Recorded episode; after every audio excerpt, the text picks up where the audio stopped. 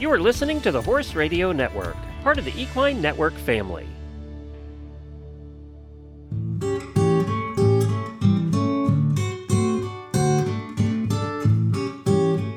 Welcome to this episode of the Disease Du Jour podcast on the topic of performance horse nutrition with Dr. Steve Duren.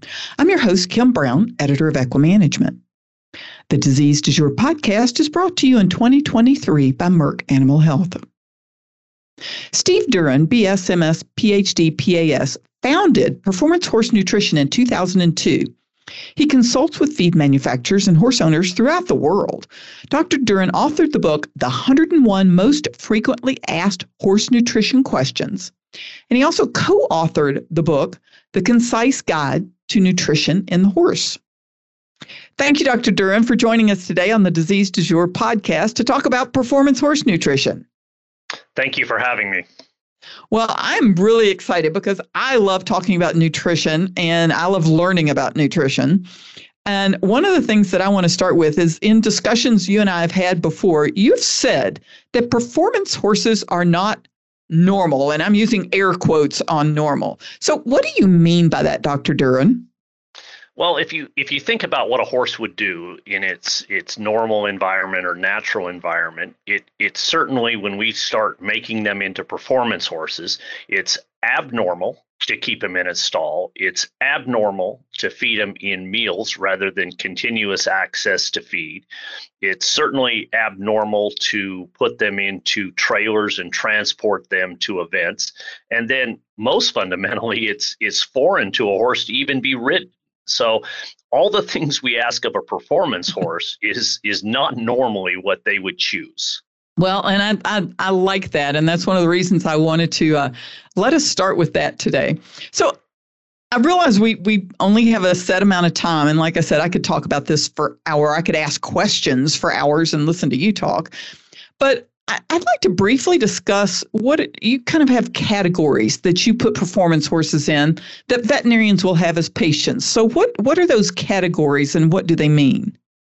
Yeah, so the the normal equine practitioner will have a, a variety of equine clients, and I classify these first as uh, those clients that own horses that only infrequently ride the horse. They worked their entire life to own the horse, but now the paying of the bills and work and family, they don't get as much time to ride as they want. So these horses are only infrequently ridden, uh, mostly at, at a walk or, or a trot.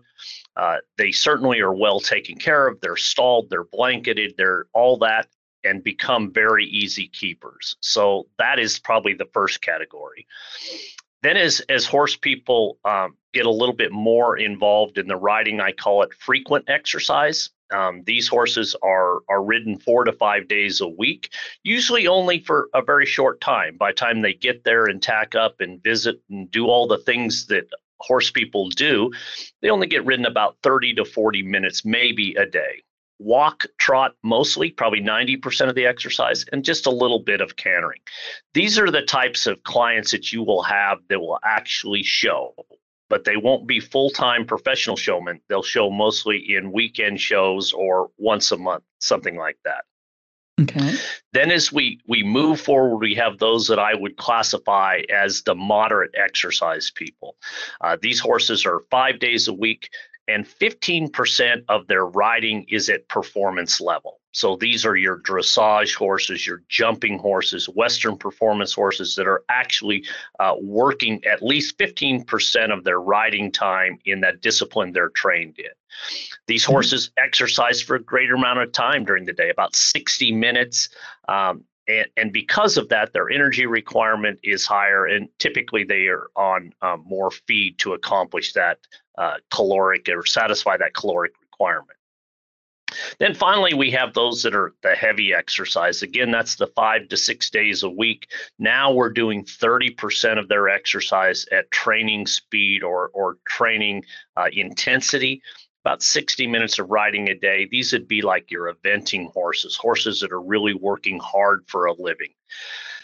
The other thing that, that I point out to equine practitioners, and, and they certainly know this, most people will overestimate how much work their horse is doing.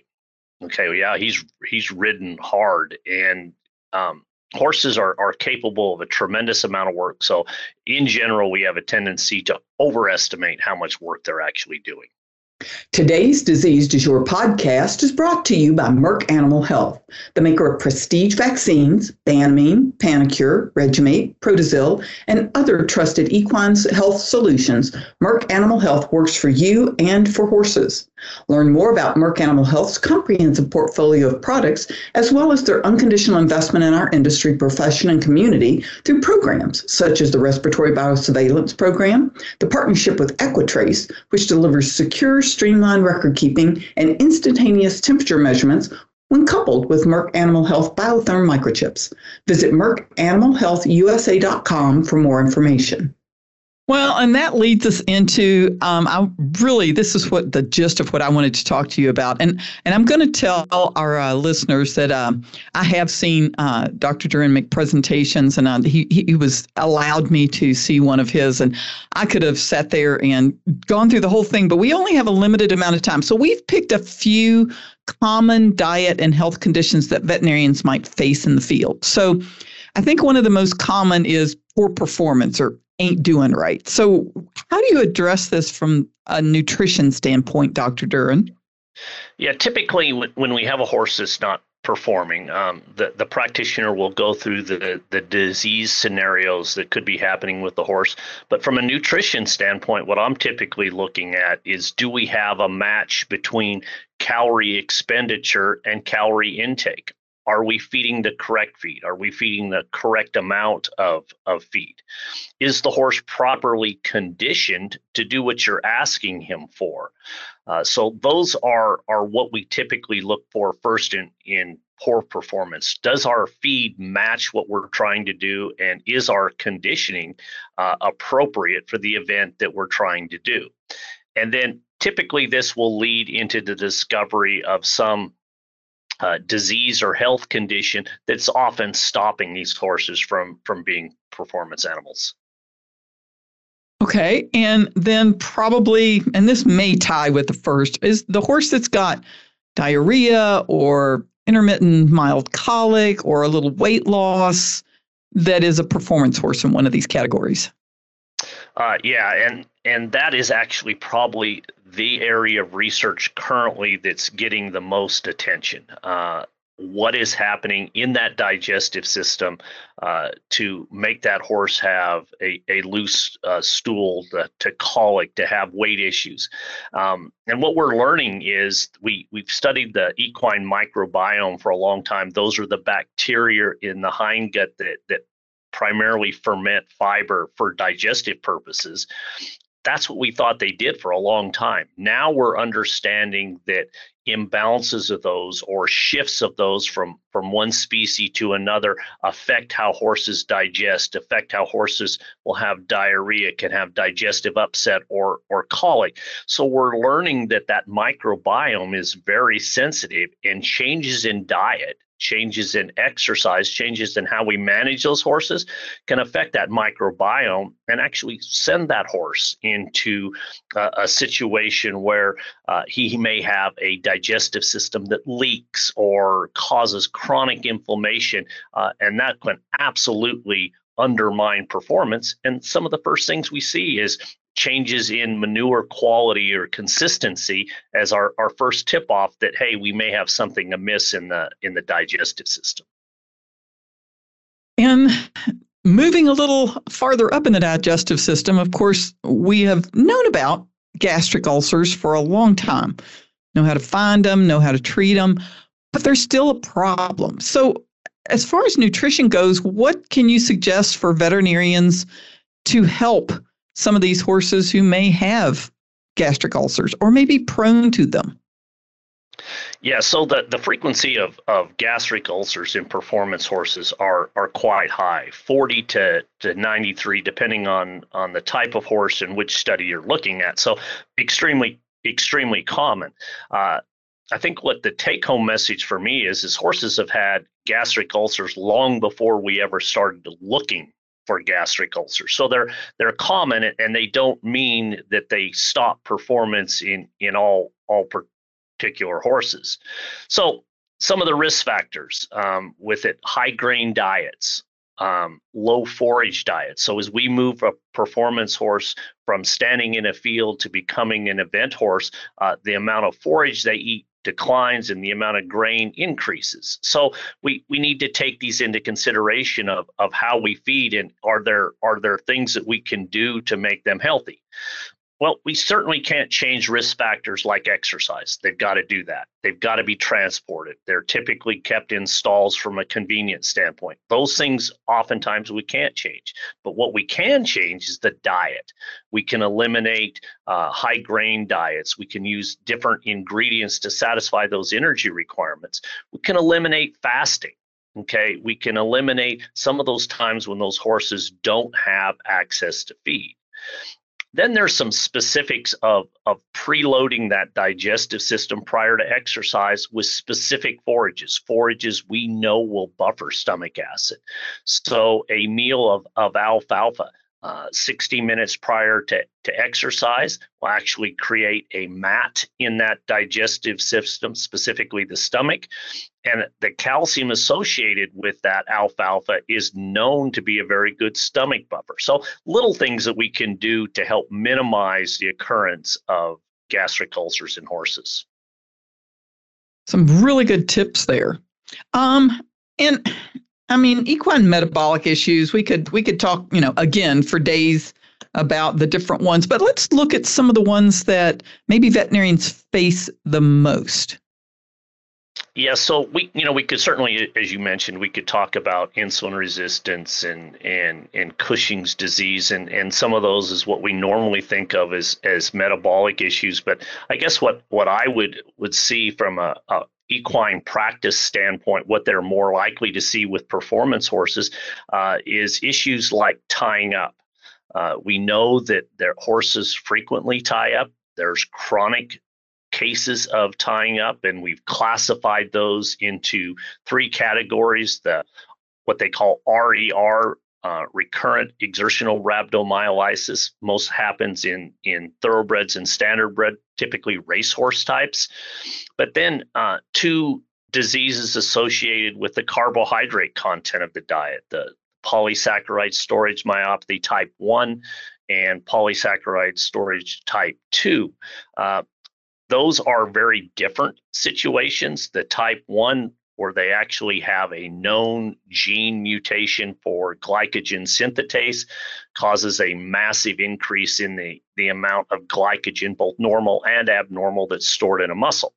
So these horses because they have that that enzyme that's mutated that will just store everything all these sugars away in the muscle those horses benefit very much from a low starch and sugar diet so that's typically the feeding strategy we use on those, where we minimize the, the use of, of grain, molasses, those types of things, increase the energy from fiber, both good quality uh, hay as well as super fibers like beet pulp and soy hulls, increase the additional calorie intake with added fat. Okay, so that that has been talked about for a long time the type 2 polysaccharide storage myopathy they haven't found that gene mutation. So it's it's a different situation. Uh, this also occurs in more of the of the quarter horse uh, warm blood type. And and this one is characterized by these horses just don't want to work. They're just intolerant to work. They don't want to go forward. Uh, but it's not a sugar related disease. So feeding these horses is not a, a simple uh, minimizing the sugar intake of the diet. They have some issues with some protein and some contractile proteins.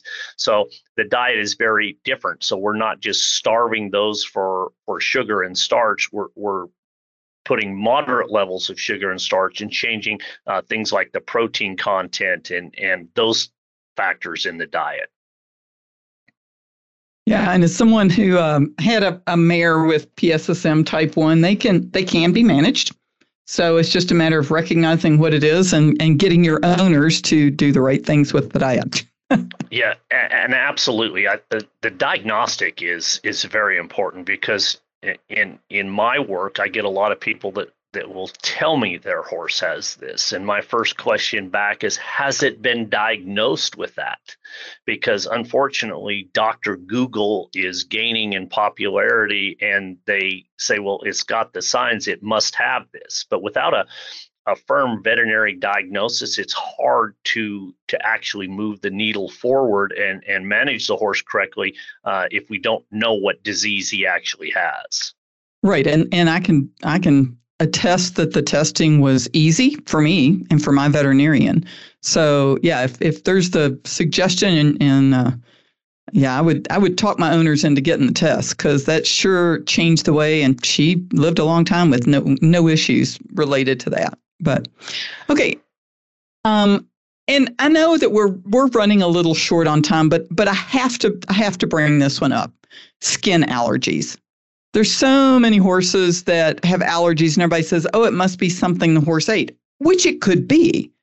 But what what's your take on that, Dr. Duren?